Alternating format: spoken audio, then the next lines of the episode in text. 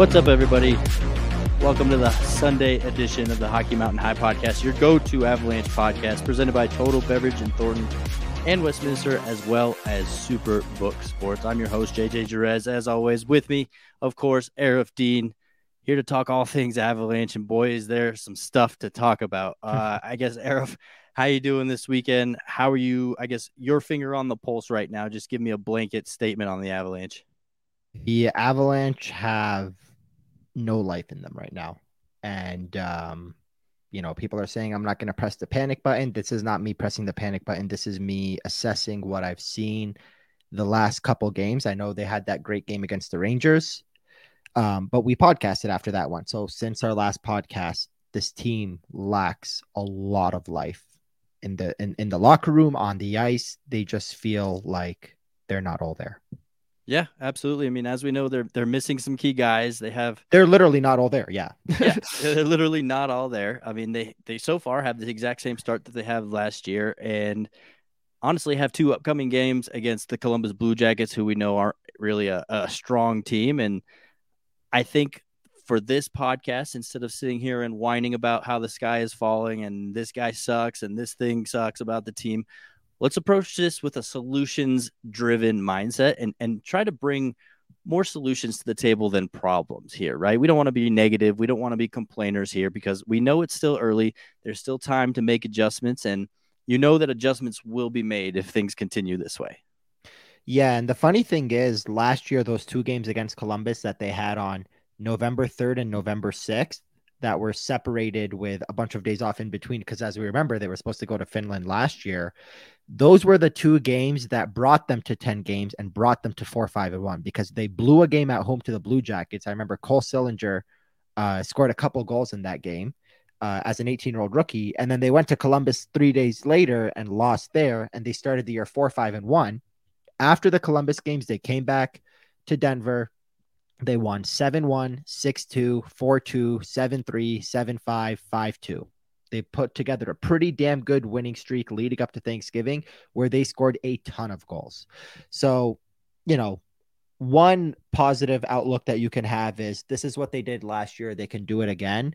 Um, but also, the other side of that is do you really think they can score seven goals, six goals, et cetera, et cetera, without Berkey, without Kadri, without Landeskog. Nichushkin obviously should be back by then, I would assume. Um, but it is very similar to last year, and that's that's kind of the wild part here. Yeah, that's a crazy point that those two Columbus games, I mean, they kind of went poorly, but it was after that the Avalanche really turned it on and, yeah. and the, the season went completely different from there. So um, we're going to wait to hit the panic button yet, but of course, things need to be improved because the kind of hockey we're seeing, I mean, you brought up the Rangers win. While it was a big win, yes, it was still overtime, really just a 50 50 shutout or shootout win, excuse me.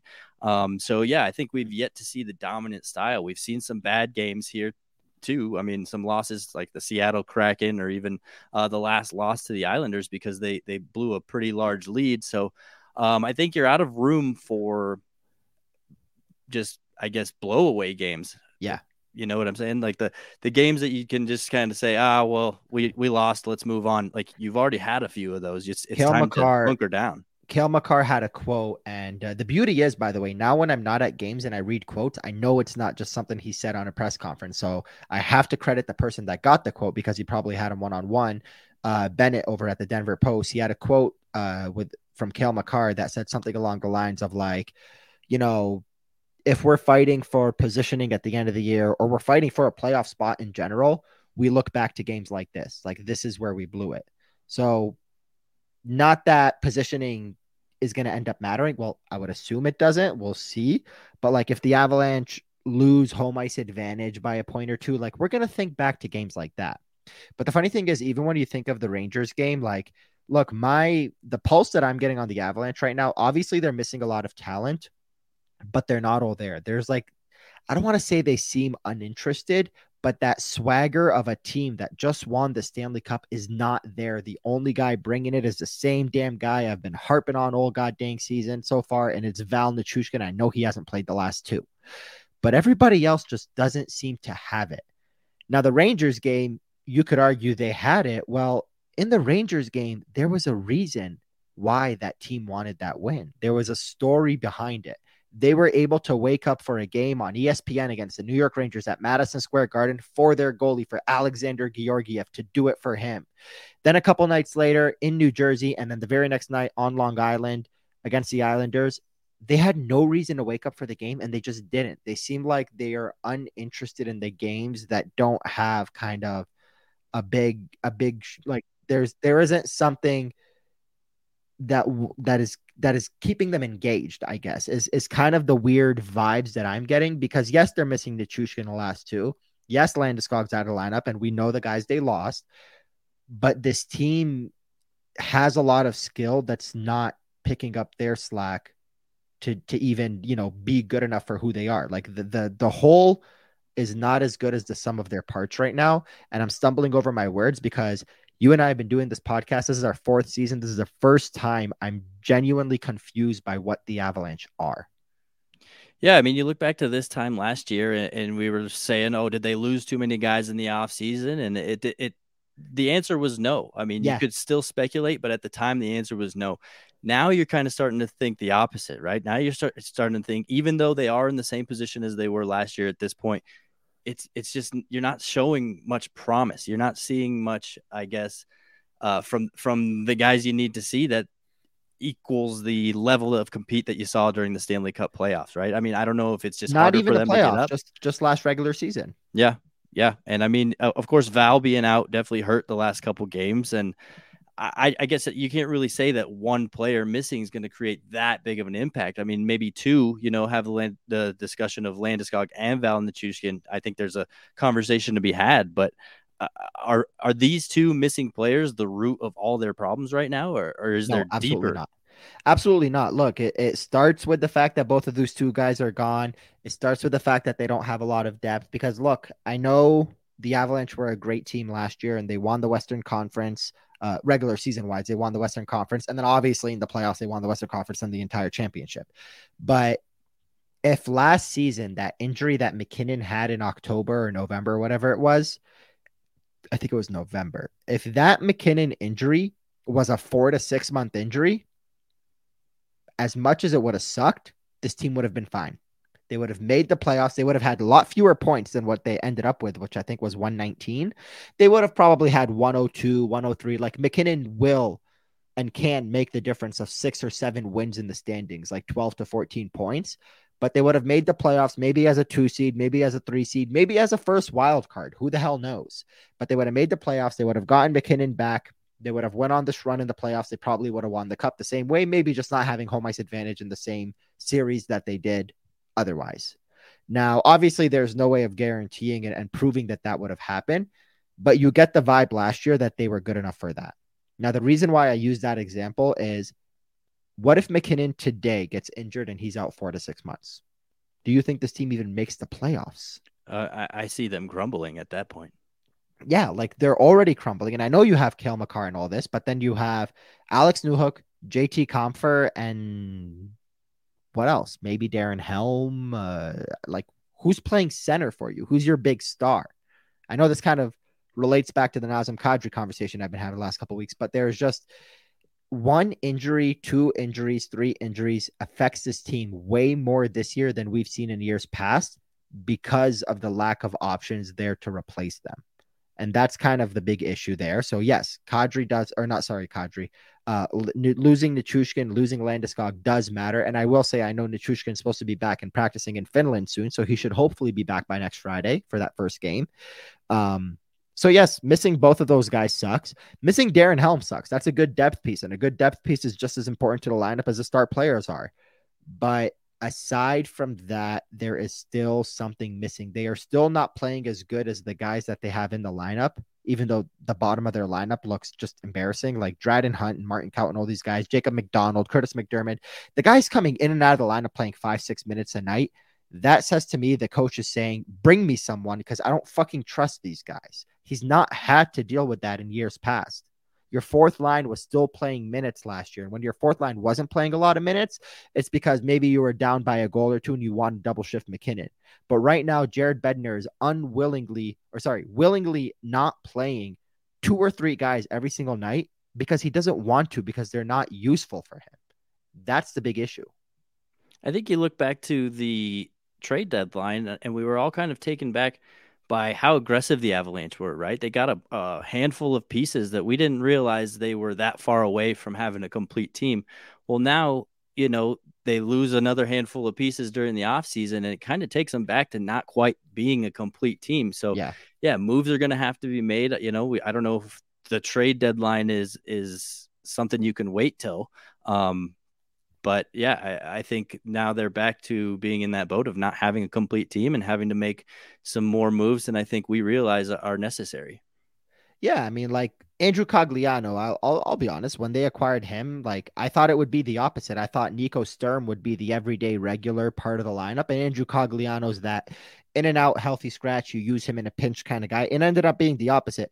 By the way, side note, and this is not something that I'm going to bash the Avalanche on not signing him, but Nico Sturm in San Jose in 11 games has five goals. he, he didn't score a goal with the Avalanche last year, not in the regular season, not in the playoffs. The dude's got five goals in 11 games. He's scoring big goals at big moments. I think he has an empty netter in there somewhere, but he's scoring some pretty important goals for that team. It's really fascinating. He's got a 27% shot percentage right now, and we know that's not going to last. But yeah, so like they brought in guys like him, obviously Lehkonen to round out the top six. Um, Lehkonen again, like we've said it before, but that was such a smart move because they knew Berkey wasn't going to be long term part of the top six, and they found a guy that was making less money than Berkey, and even ended up re-signing for less money than what Berkey makes, and uh, being a better fit. Like let's be honest, as much as I love Burakovsky and he's a 62 point player last year, and the Avalanche miss him. Like the guy had a tendency to score the big goals, um, but not having Berkey and having Lehkonen very smart move. Having Josh Manson in there because you kind of saw that Erik Johnson isn't the same Erik Johnson of two years ago, uh, coming out of that injury in 2021. His the miles have caught up to him, so you realize you need to bring him down to the third pair and bring in somebody who can play an EJ role, and that's Josh, and he does a great job at it. So great job there. Uh, Cogliano obviously earned his new contract. Great job there, but what I'm getting at is like when you have a team that wins the Stanley Cup, look at the Tampa Bay versus the Avalanche Stanley Cup final. It was 12 forwards, six defensemen on each side, no passengers. Like there was never a game where it was 11 important forwards and then one guy that who kind of cares what he does. Like the Avalanche's fourth line was O'Connor, Hellman, Cogliano. And when there was an injury and when Kadri was out, guys like Aube-Kubel or Nico Sturm, you know, jumped into the lineup and they still, every single person on that ice mattered. When you look at this Avalanche team right now, even with Landeskog and Nichushkin, how many spots do you look at where you say this player is irrelevant and doesn't matter? Because in my head, a fully healthy Avalanche, there's two of those. And that's the part that they got to figure out here along the way. Like, I don't know if they can wait till the trade deadline. Like you said, like they got to start making these moves now and bringing in some guys to kind of inject that life. But you also need to make sure that the message is clear to the players already on the team. Like, you guys got to pick up some slack as well because we're not going to sit here and say you guys are playing great and we're missing some some depth. People on this team are not pulling their weight right now. It's interesting to me because uh, you know the names that we're naming and, and the guys that got the Avalanche to the Cup are hardworking guys. And Jared Bednar's mo, his entire coaching philosophy is based off hard work. And for some reason, it just doesn't seem like uh, they can reach the level that everybody knows they're capable of. And and that's yeah. what's really the head scratcher. And you look at missing Val Nichushkin and Gabe Landeskog. I mean, they're very similar style hockey players, right? And maybe that's what's really hurting you is you don't have that workhorse. I mean, you have Lehkonen, but you know, as you've said every single podcast since Jared Bednar said that, he's a mini Val. He's not yeah, necessarily he's not Val. The Val, he, yeah. He's not the Val. So maybe just simply not having that workhorse guy at the top in the top six is really kind of what's hurting you because you do have workhorse guys in the bottom six, but they are not adequate enough to come play top six minutes. Yeah, that's that's absolutely true. Like when you look at the bottom of the lineup, I don't even remember how many games Lucas Sedlak played because he kind of was in and out of the lineup so quick. But like, did you know Dryden Hunt has played five games? Did you know before you answer that, Mikhail Maltsev has played three games? Kurtis MacDermid has played five games. Uh, Jacob MacDonald, I don't even remember how much he's played, but he's played quite a few as well. Like, these are guys that you should not first of all, you shouldn't have to have be playing these guys this many times in the first nine. Second of all, I don't remember Mikhail Maltsev playing three games. I know they're the recent ones, but I don't remember Dryden Hunt playing five. I obviously know they played. I'm not saying I'm not paying attention, but like in terms of their on ice effectiveness, when the hell did these guys play this many games? Yeah, no, that's a great point. And you know, you you look at those workhorse guys, right? Maybe JT Compher, Logan O'Connor, the guys you picture are the grinders and and the hard workers of those guys. No no real goals to speak They're of. I mean, Logan O'Connor has one. JT Compher still goalless on the year. So, um, yeah. The issues that I'm finding with this team, look, starting from the top, you have your guys that are going to pitch it. Like MacKinnon's got 12 points in nine games. He's got three goals. Rantanen's got 11 points in nine games, obviously four goals. Cale Makar, eight assists in nine games, zero goals, but obviously as soon as he gets going, he gets going. It's the same thing that happened last year. Lehkonen, six points in nine games. Bowen Byram, as a defenseman, five points in nine games.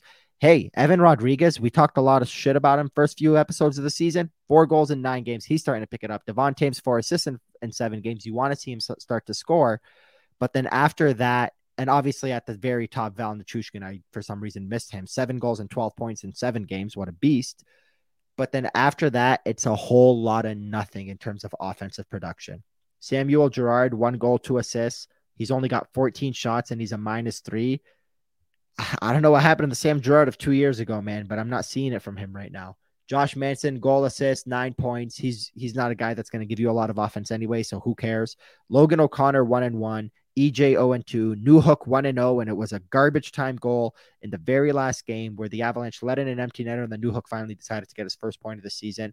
13 shots in nine games for the second line center and I use air quotes with that. And Alex Newhook, JT Compher one assist, and then you got zeros the rest of the way with MacDermid, Hunt, Maltsev, Sedlak, etc.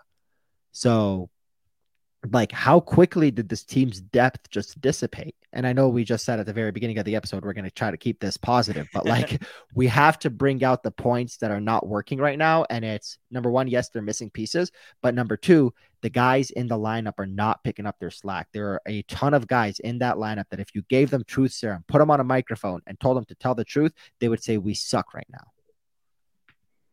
Yeah, I mean, I, I, guess I can't put it any better. That's that's exactly what's going let's switch, on. Let's switch it to positive because I know that people are going to be like, "What the fuck, man? You said you were going to make it positive, and I'm sitting here punching my steering wheel on the way to work because these guys are just like riling me up."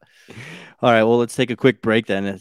Everybody, take a deep breath and remember I am. I'm trying. Remember about your buddies over at Superbook Sports. You know they've got your back because nobody's more excited than them about football this season. Superbook is bringing Vegas style wagering to the palm of your hands, and now they will match 100% of your first bet up to $1,000. That should make you feel a little bit better, no matter if that bet wins or loses. You don't have to be at the stadium to enjoy football this fall or at the arena to enjoy hockey. Visit superbook.com or download the Superbook Colorado app right now and start getting in on all the action. Visit superbook.com for terms and conditions. Gambling problem, call 1 800 522 4700. Aarif, let's get into some solutions. All right, we got that off our chest. We're feeling better let's look more towards a positive light and start manifesting some stuff, right?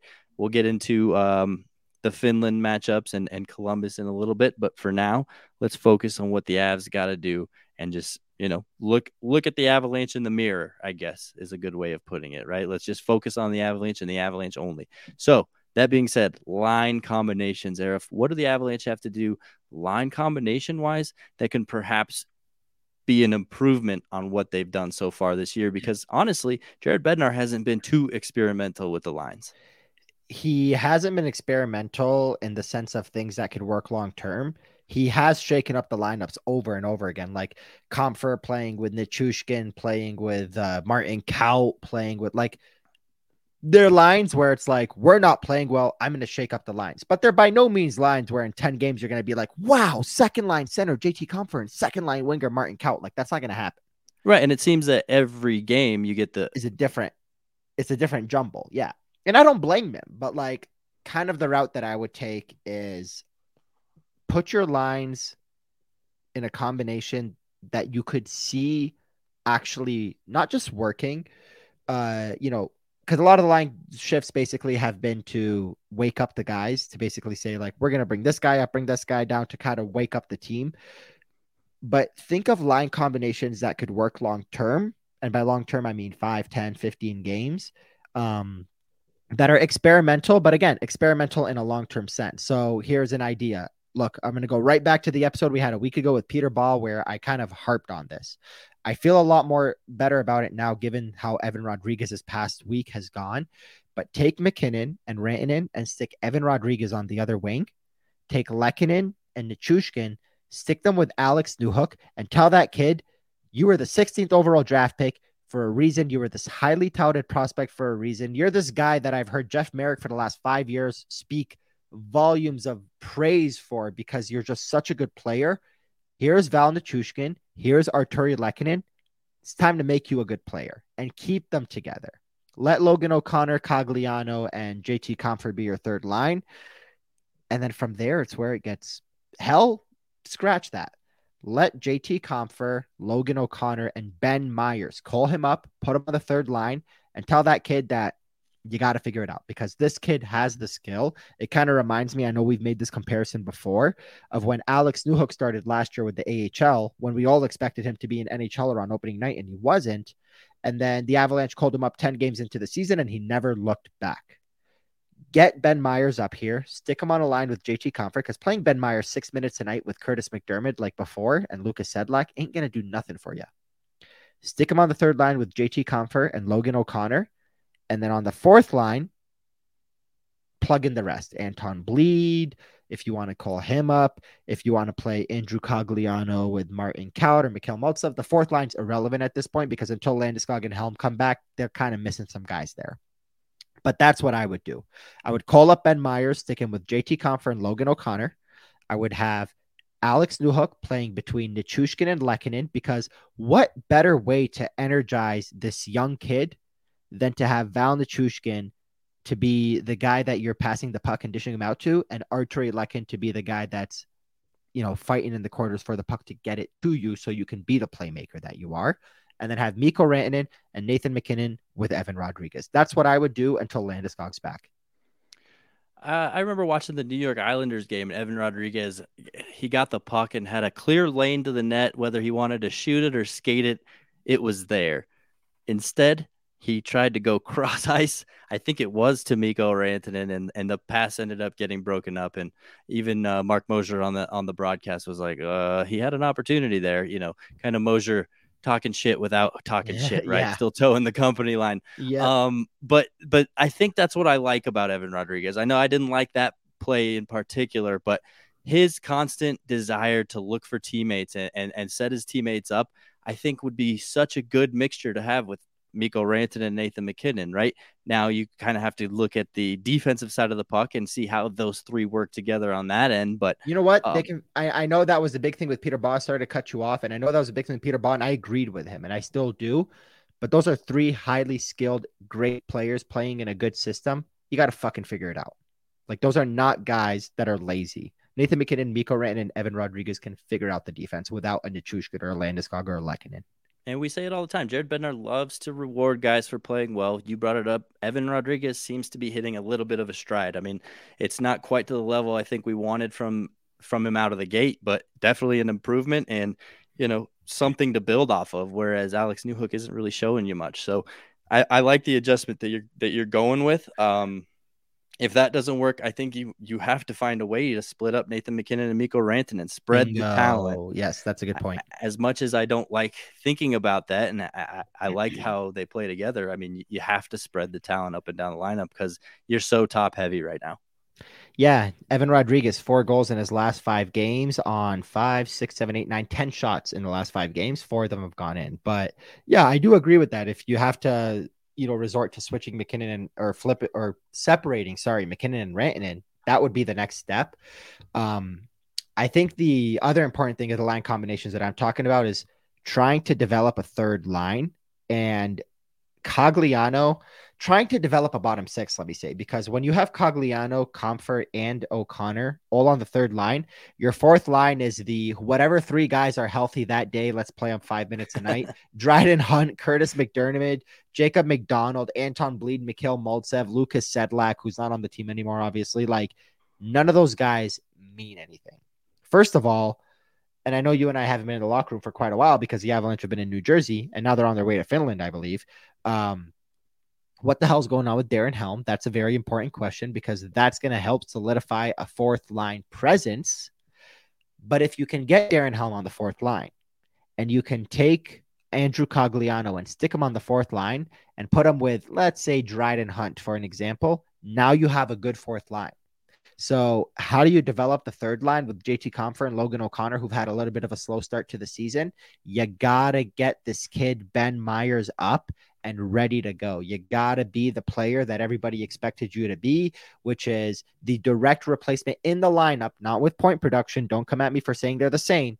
In the lineup, the direct replacement for the guy whose numbers was the same as yours, but flipped in 95, Andrew, Andre Burakovsky. 59's got to get in the lineup and he's got to start producing. If 59 starts producing and 18 starts producing in that second line center role between Lehkonen and Nichushkin with my made up line combinations, suddenly you have a very solid first line of Rodrigues with Mikko and Mac. You have a solid second line of Lehkonen, Nichushkin, and Newhook starting to pick up the slack. Your third line of Logan O'Connor, JT Compher, and Ben Meyers now is a solid line. And your fourth line is real players. Dryden Hunt playing with a couple of veterans. Hopefully he gets healthy. And Darren Helm and Andrew Cogliano. Now you can roll your four lines. Jared just hasn't had the ability to roll his four lines. Yeah, you need a pinch of skill. I'm with you on that third line breakdown. I mean, JT Compher and Logan O'Connor, very similar players, right? You throw Andrew Cogliano in there, not much different of a player. So if you guys, if you have three guys that have the similar mindset, similar styles all on the same line, uh, of course it's not going to work. You need a little touch of skill in there, a little bit of talent, and that's the best way to do it. Is get a young guy, an emerging AHLer, you know, slash NHLer, just like Ben Meyers, who has that scoring ability, has that talent, doesn't necessarily rely on an effort, work hard, muck it up in front of the net game. Um, yeah, no, I like your analysis. I think you're spot on. So yeah, that's kind of the the thing with me is like, look, Jared loves to roll his lines. He loves to have options, and he just doesn't have them right now. And like even when the Avalanche pre-season of Berkey, Kadri, Donskoy, and Nichushkin in 2018-19, like Nieto, Calvert, Soderberg, like they were still reasonably good NHL players that he could rely on. Um, as much as you know, Kerfoot, Tyson Jost, like those were guys you can rely on. Now, what he has in the bottom six is a whole lot of like First of all, wake up JT Compher and Logan O'Connor. Those are legitimate NHLers. Andrew Cogliano should be on the fourth line. He's on the third line. So he's not doing anything, you know, bad by any means. But like he's got too much unreliability there. And that's with the fact that he's still trying to figure out the second line center spot. So JT's been up and down the lineup. And, you know, Martin Kaut, I haven't mentioned his name in a while now. Like he's playing second line sometimes. Like it just seems like a mess. Like every day when you get that email with the line combinations as the puck's being dropped, I look at it and I'm like, this this isn't a team that's going to contend. The line combinations, the way that the team is built right now, obviously Val coming back will help. Helm coming back will help, and Landeskog, God, that's going to be life saving almost. But the combinations have to work or have to make sense, and right now they just don't. And mind yeah. you, by the way, that's not a Jared problem. That's the player's problem. Like Ben Meyers isn't here because of Ben Meyers. Newhook is up and down the lineup because of Newhook. Uh, those guys on the fourth line aren't playing because they're just not giving him a reason to play. So I'm not blaming Jared, but I think it's time for Jared to kind of try something different. Yep, I feel you. I feel you. So let's look at the next, I guess, item that we can improve upon. What's next on the shit list? well, that's exactly it, right? We're going with special teams next, and the power play. I mean, it's the the one thing about this team that ha- we have no complaints about, right? I mean, they've been fun to watch and, and have been producing pretty much every single game, and I have zero complaints about what's going on on the power play. But the penalty kill is mm-hmm. definitely somewhere that needs improvement, and you know could really be pivotal for this team. So look, there's been a lot of talk all season, and understandably so, about the Avalanche's defense being just stacked. Cale Makar, Devon Toews, Bowen Byram, Josh Manson, Erik Johnson, and uh, Samuel Girard. So Devon Toews has missed a couple games. I believe everybody else has played all nine games, unless I'm missing something.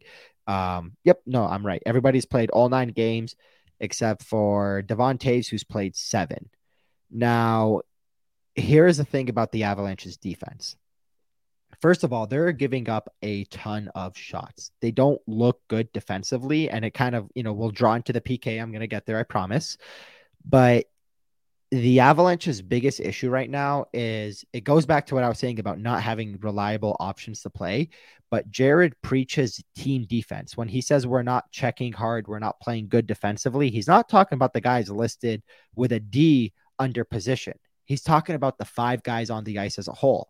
So the six defensemen are kind of being hung out to dry by the fact that they're not playing good team defense as a five man unit. It's leading to a lot of penalties, which the Avalanche have taken a ton of. It's leading to a lot of shots against. And then, most importantly, it's leading to a lot of shorthanded goals, which is a whole nother issue. But what's leading to the Avalanche being shorthanded in the first place is the fact that their team defense just isn't cutting it. And it starts with the six guys that are on defense, but it's also the five man unit, the three forwards and the two D on the ice at the same time. It's just not gelling. The team as a whole is not playing Jared's system the way it should be. It's leading to a lot of penalties, which obviously is then not getting killed and leading to a lot of pe- penalty kill goals, power play goals against. Uh, is it still a personnel issue? I mean, you've talked about Darren Helm being out. I mean, I know he he's a big penalty killer. I don't think he's exactly a a game breaker, but it, it feels like uh, there's just still not the uh, the the players that they need in the penalty kill right now. Yeah, I mean, there is there is a little bit of the personnel thing there too, but you know, there there was a little bit of bad luck there. Like Jared Bednar has been very open when his team has been bad. And he was very open the beginning of the season, like, especially against the Calgary game. I remember they would like kill off a minute 45 and then the puck would rim around the boards and, you know, Calgary would score a power play goal with like 10 seconds left in the power play or whatever. Like there was a lot of bad luck early. Um, but bad luck as an excuse only gets you so far. Uh, I honestly can't say off the top of my head what it is that's leading to the Avalanche just giving up so many power play goals.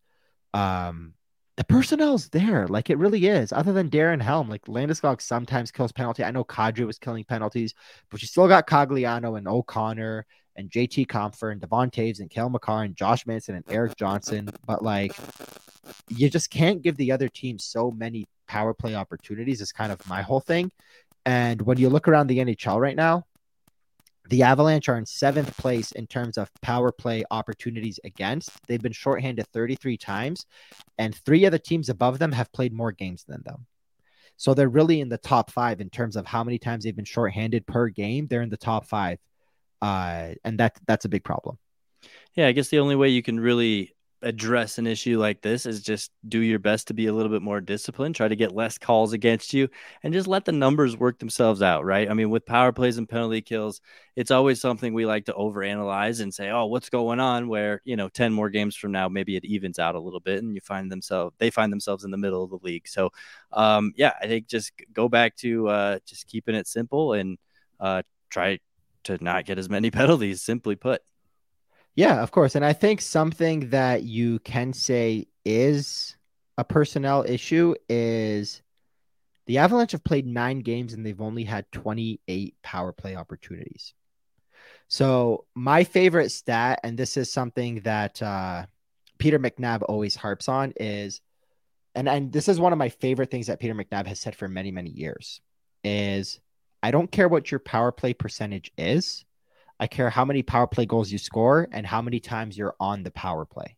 Because if you're on the power play enough or a lot of times, even if you're not scoring a lot, you're keeping the other team from scoring. Because what does a team give up? Five, six, seven shorthanded goals a season, maybe 10. Like that's one every eight games if it's 10, one every 12 games. So the more time you're on the power play, even if you're not scoring, the other team's not scoring. And secondly, power play percentage only gets you so far because percentage doesn't win you games. Actual goals do. So Peter would always say, like, I'd much rather be a team that went two for 10 on the power play, which is 20%, than one for four, which is 25%. Even though that one for four had a better percentage, I had two goals and you had one. I drew 10 penalties and you only drew four. Now, the Avalanche kind of have two sides of that right now. They are leading the league in total power play goals with 11, tied with the Edmonton Oilers. But they've been on the power play five fewer times than the Oilers. and they've been on the power play a total of 28 times, which is 24th in the NHL. So remember this team that's so good and such a hard worker that they draw so many penalties. By the way, they're missing the guy that's been there that was always their best at drawing penalties and Nazem Kadri. That team just isn't drawing penalties right now. That's a problem. Yeah, I get it. I mean, the power play point that Peter McNab makes for sure, it, it, makes sense, right? When you have the puck and the other team's chasing you around and you're making them have to work hard and they get tired and they get lazy and they make mistakes, then then that's the sign that you've been dominating the game and you're getting a lot of penalties. So I, I like it. And yeah, I mean, the fact that they are getting out penaltied, right? It's huge. Yeah. yeah. yeah. No, no, no. Yeah. They're they're they're they're taking a lot more penalties than uh, than they're uh uh, than they're getting from the other team, than they're drawing. And like goes back to the thing. Look, they have 11 power. Like again, they have 11 power play goals, the most in the NHL. Like that's crazy for a team that's barely on the power play. But they're 11 for 28 on the power play. The Oilers are 11 for 33. As silly as this sounds, I would much rather be the Oilers, who are 11 for 33 at 33% on the power play, than the Avalanche, who are 11 for 28 at a much higher uh, power play rate. 39%. And the reason why that is, is because those extra five power play opportunities the Oilers had that they probably didn't score on is around eight to 10 minutes more of time that the other team had to kill a penalty against them. If the Avalanche had five more power plays over the last nine games, eight to 10 more minutes of time of of uh, being on the PP and the other team being on the defensive on their heels, maybe that's the difference in the one nothing loss to New Jersey. Maybe that's the difference of a one goal loss to Seattle and Winnipeg and Ball Arena. Maybe that's the difference of the Islanders coming back in the game. There's a lot of things that could have happened in those eight to 10 minutes that could have kept the puck out of your net, even if you weren't scoring on the PP. And chances are, you give the Avalanche five more opportunities, they're going to score more than, you know, more than zero on those five chances. So they got to draw penalties. When they get the penalties, continue to score at the rate you're scoring. But even if you don't, don't give up shorthanded goals, and it's going to help you anyway an unorthodox way of looking at it, but makes complete sense to me. Um, so that brings us to the defensive end of the puck, right? We know that the top line can score goals. We've been through the the forward lines and their combinations on how to maybe score more goals. The defense scores goals, but how are the Avs doing on the defensive side of the puck? How do they improve on the defensive side? This this is going to go back to personnel, and I hate to keep bringing it back to this what makes the Avalanche's defense so good is their ability to get the puck from their zone to the other zone. And the way that they do that is they skate the puck up the ice and then they find a guy to pass it to and they pass it to that guy. Well, right now, when the Avalanche lead the breakout, these defensemen lead the breakout, they don't always have an option of someone to get the puck to. How many times have we seen Cale Makar try to do a Bobby Orr esque type of end to end move? Sometimes on the power play, like ah, I'm frustrated with this with this unit. Let me just kind of do it myself. But like, there seems to be a lot of that. Josh Manson, we're seeing this guy go out and try to be very offensive. How many times have we seen that? I see you nodding your head. Like Josh is kind of taken matters into his own hands on a number of times. Is that because the forwards are not setting up properly? They're not getting open, or is that because um and I don't want to list any of those guys in the bottom six specifically because I don't want to insult them, but like I would rather skate this up myself and try to get a shot than pass it to person X. Uh, is that let's use Lukas Sedlak as an example because he's not on the team anymore, but like I would much rather try to do this myself than pass it to Lukas Sedlak. Insert any other name there. Is that the issue? Or is it that everybody, you know, when things start to reel, everybody tries a little bit harder and everybody wants to be the hero and everybody, you know, you get away from that very cliche thing that hockey players say of, let's get back to the basics. We got back to the basics and we won the game. Maybe this team needs to just get back to the basics and do what you know you need to do to be successful. Um, but that's kind of what I'm seeing right now from the blue line. Another interesting perspective out of you um, kind of goes in line with what I was thinking I don't think it's egregious from the defensive group just yet, but I think there's a lot of confidence within themselves, right? And you see yeah, Cale Makar, you see Cale Makar do that extra offensive move at the blue line because he knows he can, but sometimes he doesn't necessarily get away with it. You see Josh Manson say, "Oh, well, we're one of the best scoring defensive units in the NHL." Let me make my offensive happen. And again, I'm not saying that it's to a point where I'm annoyed with it or yeah. this is a problem, but you got to be careful with that confidence and got to be careful with wanting to do too much on your own because once the defense loses the puck, typically there's not many people behind to uh, to save the goalie and bail him out. Yeah, no, that's a very solid point, and and you know that goes to that goes back to the point of like this team is so strong on the blue line, and they know they are that good on the blue line, and then on the other hand, they also know that right now the Avalanche are struggling offensively and have some issues with depth, where they're like, yeah, maybe we can just do it ourselves. So that is a very reasonable point. Thank you. Look at this positivity flow. we're going. We're going. It's we're about half an hour away from when I was losing my mind earlier. But um, hey, the Avalanche. This is another thing to kind of something that I've been harping on is 33 shots against per game. That's 11th most in the NHL. And um, just looking at some of these teams ahead of them, Detroit Red Wings, Chicago Blackhawks, Columbus Blue Jackets, Ottawa, Buffalo, Philadelphia, Arizona, Anaheim that is uh, eight of the 10 teams ahead of them. Funny enough, another two teams that are ahead of them are the Edmonton Oilers and the Pittsburgh Penguins have both given up more shots than the Avalanche. Uh, but other than those two, the other eight teams are all teams that are fighting for a playoff spot, probably not going to be in the playoffs. And then it's a team that just won the Stanley Cup in the Avalanche, and they're sandwiched with the Islanders and Canucks there as well. So they're giving up a lot of shots goes back to the team defense thing. They're also they've also only put up 31.2 shots per game, which seems like a high number, but that's 16th in the NHL for a Colorado Avalanche team that we've known the last few years has been one of the better shots on goal teams.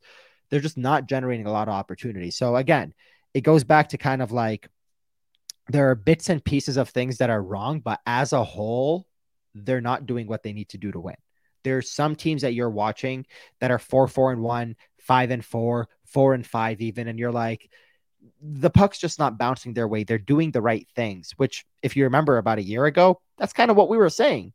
Let's not, you know, press the panic button. This is the Avalanche. The guys that need to score are scoring. The guys that need to defend are defending. Let's give Darcy Kuemper some time to catch up. And then they did, and they were fine. But right now, they're losing games and you're not confident with the underlying numbers and you're not confident with what you're seeing with the eye test and that's kind of again it's like it's a bunch of little things that need fixing and we're kind of trying to figure that out right now well along the lines of giving up more shots than the opponent right you've had to rely a little bit on the goaltenders and sometimes some nights yeah. they're coming through sometimes they're not so let's get into the goaltending what can be done on the goaltending side of the puck maybe even more namely Pavel Francouz, to take that next step forward to keep improving and get the Avalanche out of this rut.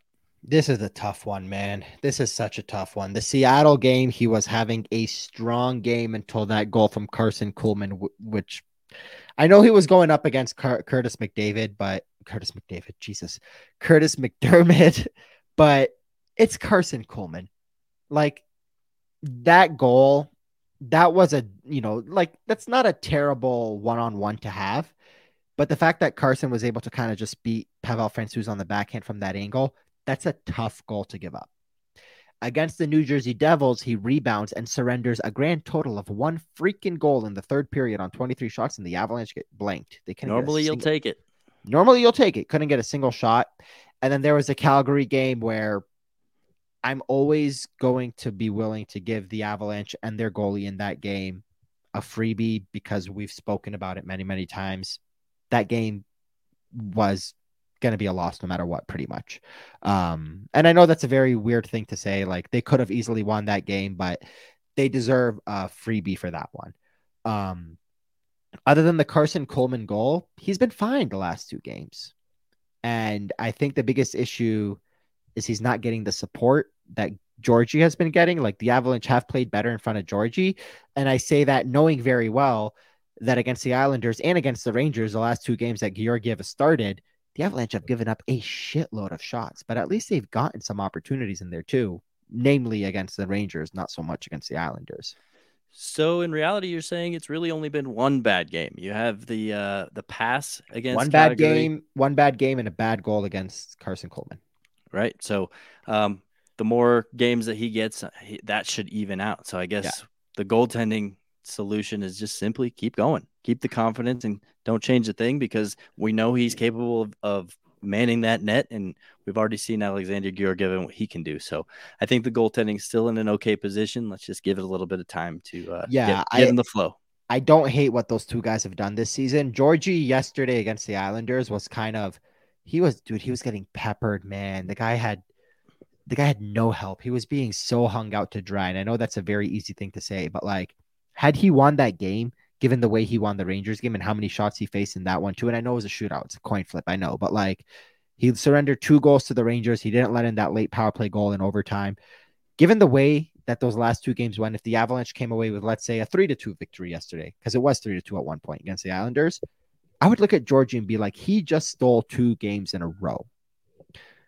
But we're not doing that. He tried, he tried, he tried, he until he broke, and the dam broke, and the you know the Islanders kept scoring. So you kind of it was three nothing. You blink twice, it's five three. Like it was that quick.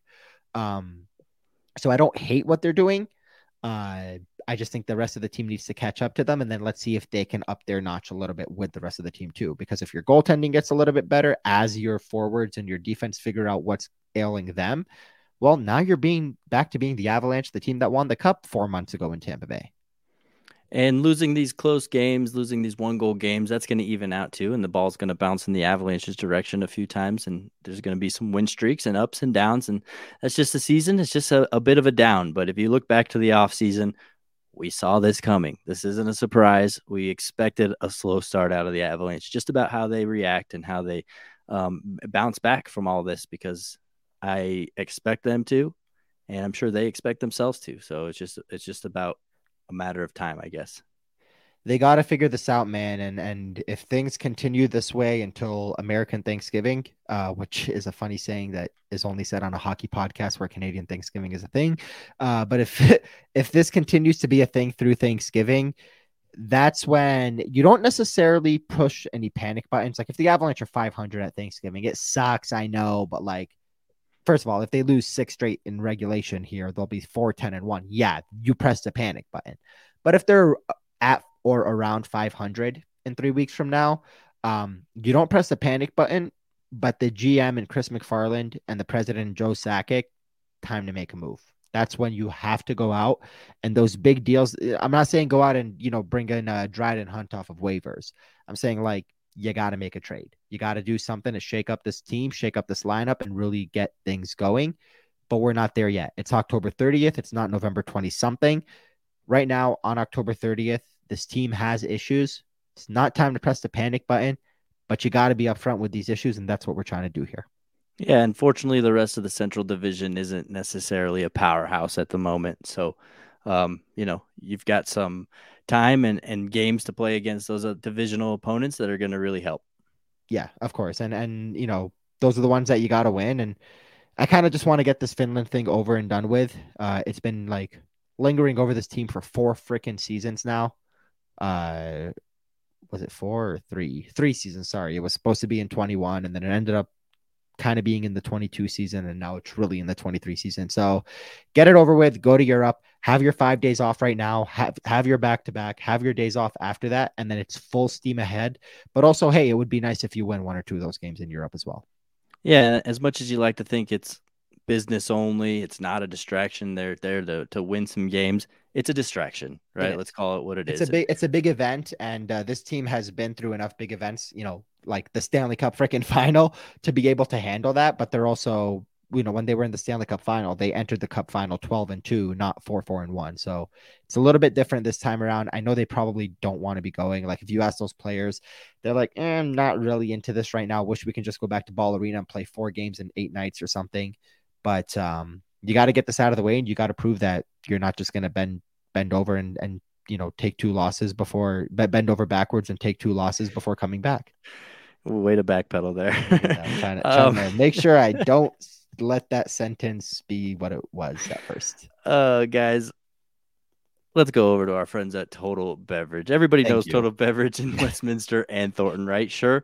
Total Beverage has an incredible selection of beer, wine, and spirits, but did you know they deliver? Did you know they have curbside pickup available? And did you know they do online wine education classes? If not, it's time to get to know Total Beverage again. Stop by on 104th and Thornton or on Sheridan in Westminster and see for yourself. Or you can always find weekly deals, events, and even drink recipes online at totalbev.com. Total Beverage, everything you need and more. So let's get into it. Let's get ready for Finland as there are no more games from today until Finland. Five days we have to uh, just twiddle our thumbs. So it's a great chance to reset. I think that's what the real positive out of this is, right? A chance to step back for five days, take a deep breath, go on a nice little trip, and say, this isn't it. We haven't done what we needed to do. Fortunately for the Avalanche, Columbus has stumbled. I was just going to say that. Got beat seven to one today uh, by the same New Jersey Devils that blanked the Avalanche. Um, so they're also having a, a, time to reset, and they even had, I think it was a behind closed doors, players only meeting, something along those lines. So both teams kind of coming into this with some must win attitudes. Yeah, so um, looking at the lineup here, and not the lineup, sorry, the standings, and the Colorado Avalanche are one of, it looks like, 13 teams with a plus goal differential. Then there are one, two, three, four teams at a zero even goal differential. Of the teams that are in the minuses, only three of them, sorry, four of them have more than a minus 10 goal differential. Sitting in dead last, actually, no, sitting in 31st the Columbus Blue Jackets have a minus 18 goal differential because while they've scored 26 goals, they've surrendered a league worst 44. That's what you're going up against. A team that has three victories in 10 games. They're three and seven, no overtime loss points. They've scored 26 goals in 10 games, which is not a lot, 2.6 per game, and they've surrendered 4.4 per game. Like this, this has got to be a gimme. If the Blue Jackets are getting the Avalanche when they're vulnerable, the Avalanche are getting Columbus when they're far more vulnerable and looking at the Avalanche intimidated because that's the team that just won the cup. Yeah, it's a big difference between the vulnerability of the two teams, right? You got a team that's just stumbling a little bit, threatening in and out of a playoff spot versus a team that is threatening to be the worst team in the NHL. yeah. I mean, they, they're having a hard time even getting the puck out of their zone, getting the puck uh, to their forwards in a breakout. I, I just don't see Columbus being anything of a threat to Colorado that I, I personally am going to say it. If the Avalanche don't take both games, it's going to be a failure. That's 100% true. Yes, that's absolutely true. Is it time for a panic? No, but even if you go one and one, you're going to come out of that and be like, they, they fucked it up. Like they messed this up. They should have won both those games and they probably will. But, but we'll see because they probably should have won the last two games too. They probably should have beaten Seattle. There's a lot of probablys in there for a team that, for some reason, beat Vegas and the Rangers, but is losing to these other guys. I also want to bring up the point of playing in the spotlight and the comfort that the Avalanche have with that, right? Yep. You go back to the Lake Tahoe game, you go back to even the outdoor game in uh, Colorado Springs, and then, of course, the Stanley Cup final, where Columbus doesn't necessarily have any of those special games, any of those prime time or you know yeah. under the spotlight contests. So um, the Avalanche should be more comfortable, more experienced in that facet, and again, shouldn't have a problem taking both games. Here. Yeah, they they shit the bed in that Colorado Springs game. you know, what feels like many moons ago now, but uh, no, you're excuse me, you're absolutely right, and that's kind of goes. Uh, thank you. That kind of goes back getting the hiccups here. Uh, that kind of goes back to what I was saying earlier spotlight. That's the word that I was looking for when I was talking about that game on ESPN. It was a it was a game with a lot of spotlight on it, similar to the Stanley Cup final. It's what the Avalanche seem to be missing in these other games. They're uninterested in playing games that are not in the spotlight. I wish I can edit that into the first five minutes of my rant earlier in the episode. But if you listen for 53 or 54 minutes, you'll get to this point. Um, these games are under a lot of spot. There's there is spotlight for these games people are going to be interested in them, especially locally, especially with Artturi Lehkonen and Mikko Rantanen both in the lineup. And looks like Patrik Laine for the Columbus Blue Jackets. Um, so I would hope the Avalanche wake up for these, and I, I, I expect them to. And if they don't win both of them, like you said, like it is a failure unless they get completely goalied, then it's okay. Yep. I don't anticipate that happening though, considering what we've seen from Columbus yeah. so far. And like I said earlier, enough of the silly goose games, I'm going to call them, right? The games where you should have had them and you didn't. The Seattle loss, the New York Islanders loss. You've had enough of those. Yeah. So I agree. Focus on the task at hand, win these two games, come back home, and then you can really focus and settle in and get going on a hefty schedule that comes up here uh, through the rest of the winter. Yeah, I agree with that. It seems like it's been a whole new season since opening night because given the way the rest of the eight games have gone, opening night probably should have been a loss too, given how they've played. But they were so good opening night, and just since then, it's kind of dwindled off a little bit. Cool, cool. Well, that's everything I have for us to discuss today. Uh, of course, we have a couple more podcasts. We're obligated to get to you guys this week, so we'll get them to you one way or another. Um, but yeah, those, that's all I have for today. Any thoughts from you before we get out of here from the Sunday version of our podcast? No, like you said earlier, this is a much needed reset for this team. They're going to have some days off. Uh, this is also an opportunity for what really grinds my gears with Aarif Deen of all the many things that are ailing this team right now. Um, but uh, I think these days off will do good for them. I think more than these days off will do good, the days coming back from Finland will do even better good for them because hopefully they come away with three or four points, let's say four. Then you get a few days off. You come home, you got three straight at Ball Arena, just like last year. Take it and go. But you need some guys to step up, and it starts with Finland on Friday. Yep. And then, like you said, just can't wait to get that behind us. And focus on the rest of the season and, and just focus on wins. No more uh, nonsense for a while. So, yeah, I'm looking forward to it. Though should be fun. A nice change of pace. Friday at noon, Saturday at noon. Why not? Let's let's let's do it. Let's have a yeah. day and uh, have a midday matinee game on a Friday. I'm for it. Yeah, I'm for it too. It's going to be a lot of fun. Um, the one big bummer with this entire episode is knowing still till now that Gabe Landeskog is almost three months away, and that's a big bummer but this team's done it before. When he was injured last year against the Carolina Hurricanes and opted for, well, after the Hurricanes game where he opted for surgery, they went 14 1 and 1 in their next 60. They can do it without him for a little bit of time. They got to do it now.